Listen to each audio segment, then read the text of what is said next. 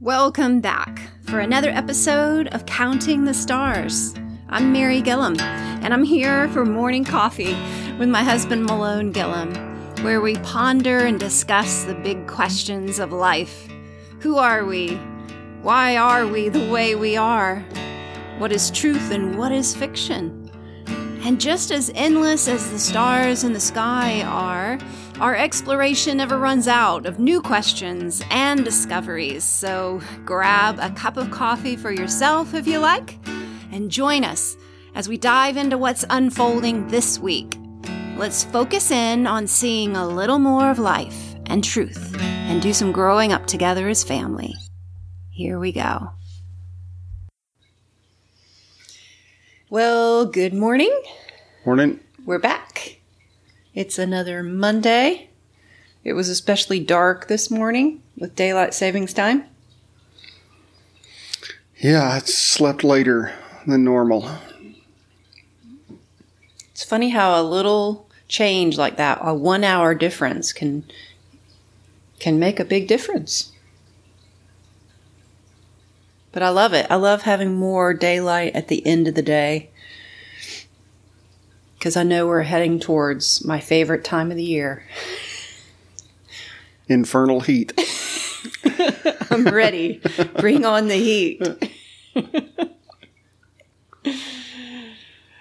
so, today, I have a nice light topic for us. Hot dog. Yeah. The topic of death. What? we watched the movie The Dig last night. And it's on Netflix, so if you haven't seen it, there may be spoilers involved here. You might want to pause listening to this and go watch it first. Um, so in Suffolk, England, at the start of World War II, Yes. um, there was um, a discovery of an Anglo Saxon ship. Um, and it's the story of the technically the excavator, not the archaeologist, but this man who grew up exploring that area of the world and knowing the grounds really well. And his passion and his love for discovering the past and the people of the past and um, the lady who owned the land and her struggle with being close to death herself. And that kind of tug of war of um, living and dying. And I we talk about this kind of we come back to this topic a lot but this tug of war and this resistance for death understandably with people and how we think of death and um, i think it's an important topic but we don't talk about it a lot as a culture No, I mean, we still want to avoid it. And again, that's understandable in some respects because it's a mystery. It's, we don't understand it. And so we avoid things we don't understand. Um, so it really, I guess, at one level, it comes down to your attitude of, um, it, you know, kind of what's the meaning? Is there, is death a transition or is it finality? I suppose. Right. I think it's.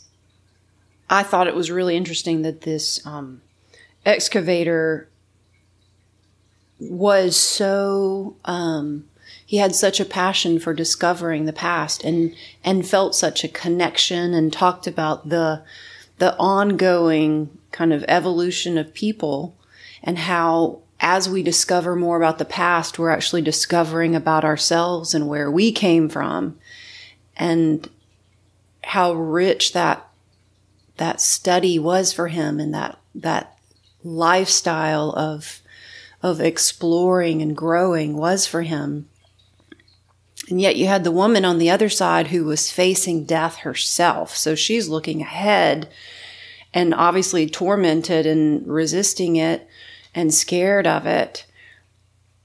But my point is, if we're connected as this excavator demonstrated, if we're that connected with our past, and the people who came before us are have always contributed and are part of the present, then doesn't it make sense that that also moves forward into the future?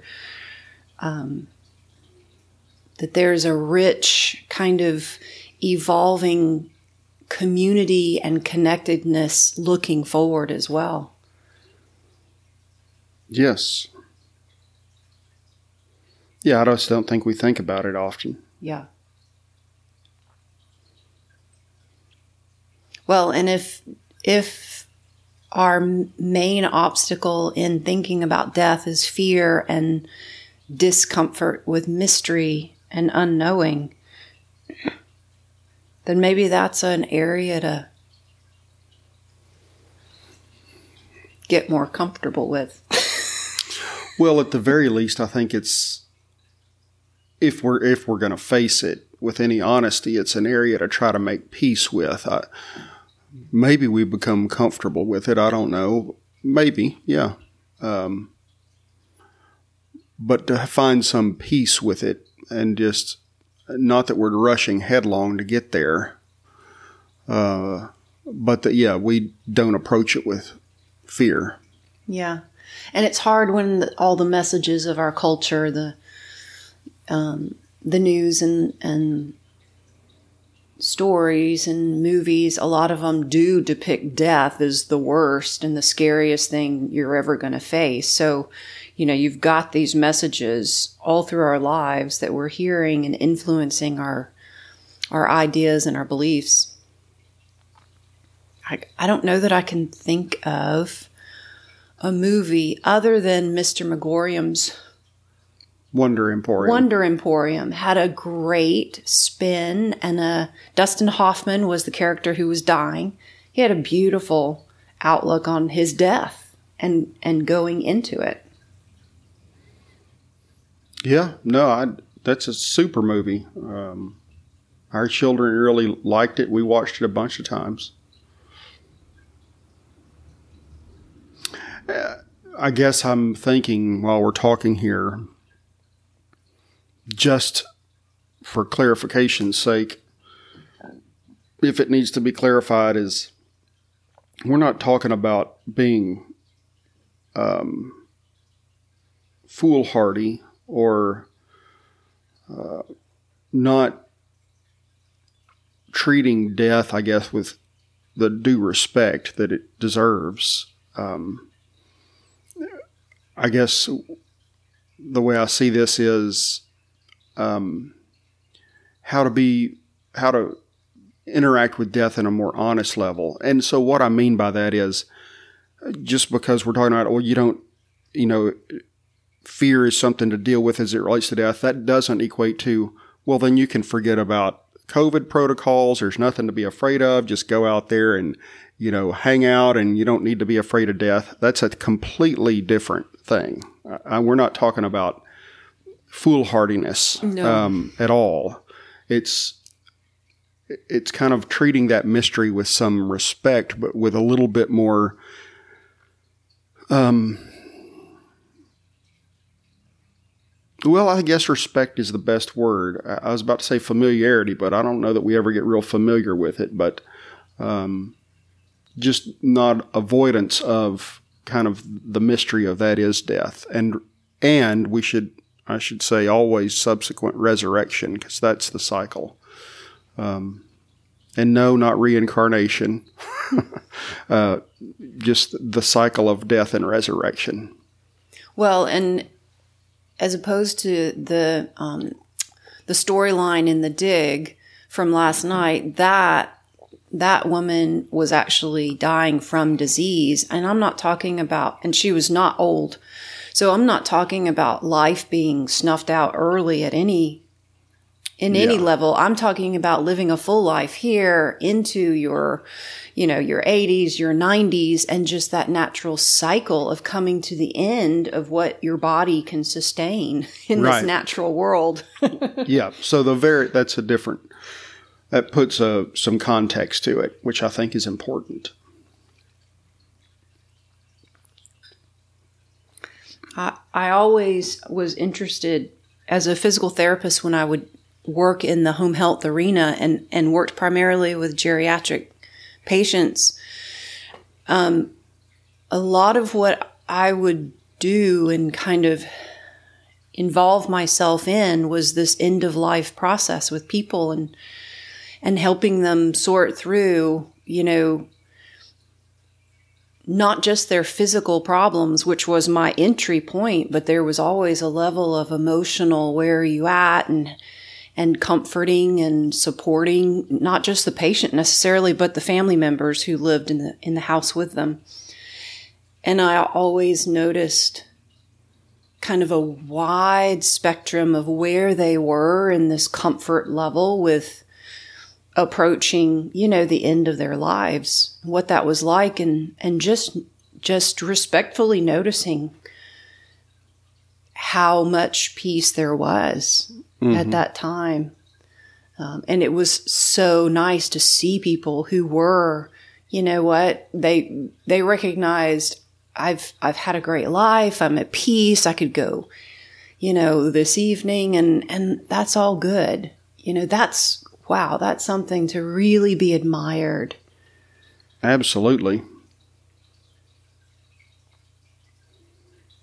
And on the other hand, there were those who were, you know, bitter and angry and resentful and and pushing against anything other than life as they wanted it. You know, that kind of control and grasping for um, living as they did when they were younger and not wanting anything to change. And that was, it was hard to see because I knew it wasn't going to go well for them. They weren't helping themselves at all. Yeah. So maybe that's um, part of it in terms of all of us relating to this subject. We're we're reading a book by Richard Rohr right now, The Immortal Diamond. And he talks about this, this uh, pattern of death and resurrection throughout our lives in terms of dying to our egos and, and growing in our true selves um, on an ongoing basis. So, not just physical death, but dying to those you know, addictive patterns or um, protective mechanisms that have gotten us through safely the first part of our lives. But as we grow and as we're ready to start counting our stars, we're ready to let go of some of those things and, and go into a richer and deeper and more mature existence. Yeah. And for those who would want biblical language for this, this is exactly what Jesus means, I believe, when he says uh, to follow me, you got to take up your cross. That the taking up the cross is the the dying to self. It's the death of the ego. It's laying down that I am the one who determines right and wrong and control for my life. And in doing that, there is a death. Uh, you know, it's it's difficult, and uh, but there is resurrection, right? The the person that emerges uh, is more mature and lives fuller. Again, biblical language, life in the spirit, or they experience the kingdom of God or the kingdom of heaven, if you will, um, to a greater degree. Mm-hmm. So, yeah.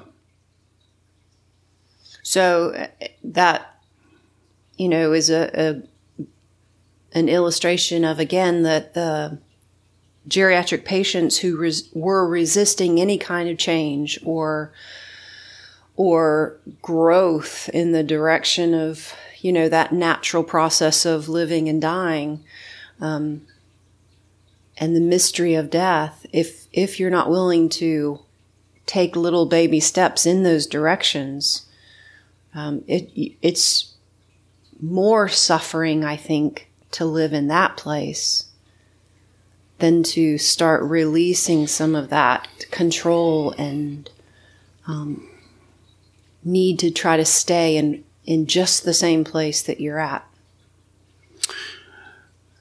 Yeah, I agree. Uh, it seems to me, at least from my perspective, the only way I've been able to begin to even grapple with this subject is that there's got to be a foundation in my life that's um, that is good uh, that uh, I believe in as the the core of everything. For instance, if I believe that this universe is just a, a cruel place and this world is simply just a cruel place and uh, you know this is all just a big test before God to see if I pass the muster, it's going to be very difficult to come to any peace with the idea of death because it becomes meaningless and um, it really is just cruel. So I, I think kind of that sort of grappling, if you don't have a foundation uh, that says, you know, everything is upheld by the love and goodness of God, and uh, He, His presence permeates everything. So even though you enter into the unknown and this mystery of something that is called death, the only reason you can find some peace uh, in approaching it is you believe there's something bigger and better that is good. Um, so that even as you step across a threshold that is completely unknown to you, it's not meaningless and against you. Uh, so to me, there has to be that foundational piece of how do I just see the universe and God. And I'm not equating those two things, um, but I think that you can't have one without the other. Um, that that's incredibly important, um, or else it's there would be no reason to say, "Well, I don't want to." You know, why should I make peace with this thing? Mm-hmm. Uh, well, and that's the rub, isn't it? Because if we've been if we've been given a picture of God that is not kind and welcoming and fully accepting, then that makes death and not knowing what's coming a scary thing. Yeah. no doubt. And it, I think it's why it's been the most feared thing in human history. You never know what's coming. But in saying that, in this movie, The Dig, and I've seen this in my own experience, and I know you have seen it just in the the illustration you gave a moment ago as being a home health uh, therapist and working with people at, with end of life issues. The moment you can begin to come to some peace with death, it really releases and unleashes life right now. Yeah. I mean the the blossom of life that comes about when you're able to approach that with you know no trepidation in a way.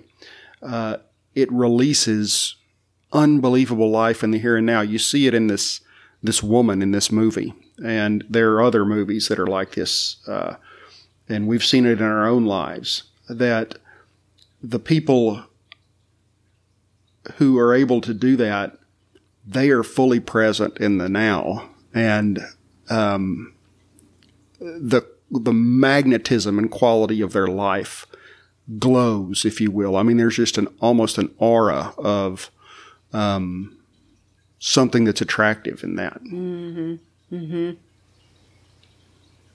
yeah, that fruit of being able to let go and relax and allow, I believe, the life that's in all of us that's been residing there our whole lives. But when we relax and let go, that life is free to be experienced and to flow out from us. And I'd rather live one day like that than 20 years in fear and um, and prison. Yeah. The analogy that comes to my mind that's not original to me, that I've read on several occasions, is you can think of it in a way that might be helpful as a bird that is kept in a cage. You know, birds were not meant to be kept in cages, they were meant to soar um, and to be free. And a life that's lived in the fear is a, is a life lived in the cage. Mm-hmm. Um, you can still exist, um, but it's not what you were created for. You were created to soar and to really experience freedom. So we have plenty of opportunities these these days that we are in. You know, with what's happening in our country and in the world of, you know, doing the things practically that we know are good to do, that science is, has evolved enough to show us and to help us to do practically for life and living, but then also to address when we feel that fear and we notice ourselves kind of tightening up and and resisting against living and and being free and and joy and peace to address okay how can i actually let go of some of this and of course, I don't know how you do that without realizing at some level that that there is a presence there to help you and to comfort you in that process. Yeah, and this just came to me, uh, and I'm many of you out there probably already realize this, so I'm late to the party. But it seems to me this really is the ultimate uh, example of our uh, uh, discomfort with relinquishing control. Because for all of what you just said, of our trying to keep our lives in tidy little boxes and control things, I think the reason we probably fear death and hate the subject more than anything else is we never get to control that. It's gonna, it's coming our way. And no matter how hard we try, all attempts to control it are futile. Mm-hmm. And it is, it is finally, it is, it is the one place where f- control, no matter how much you've exercised it, is wrested from your hands. It's mm-hmm. wrenched straight out of your hands. Um, and so the ability to come to some peace with it and relinquish that control on the front end uh, makes life so much better and easier to deal with than trying to keep everything gripped so tightly. There you go.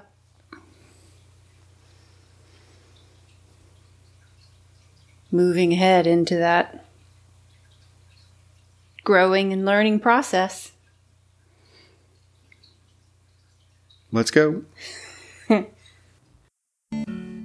Thanks for sharing your time with us today. We hope you feel encouraged and included in all of these discussions. Above all, we really want you to know that you matter and we're all really just one big family.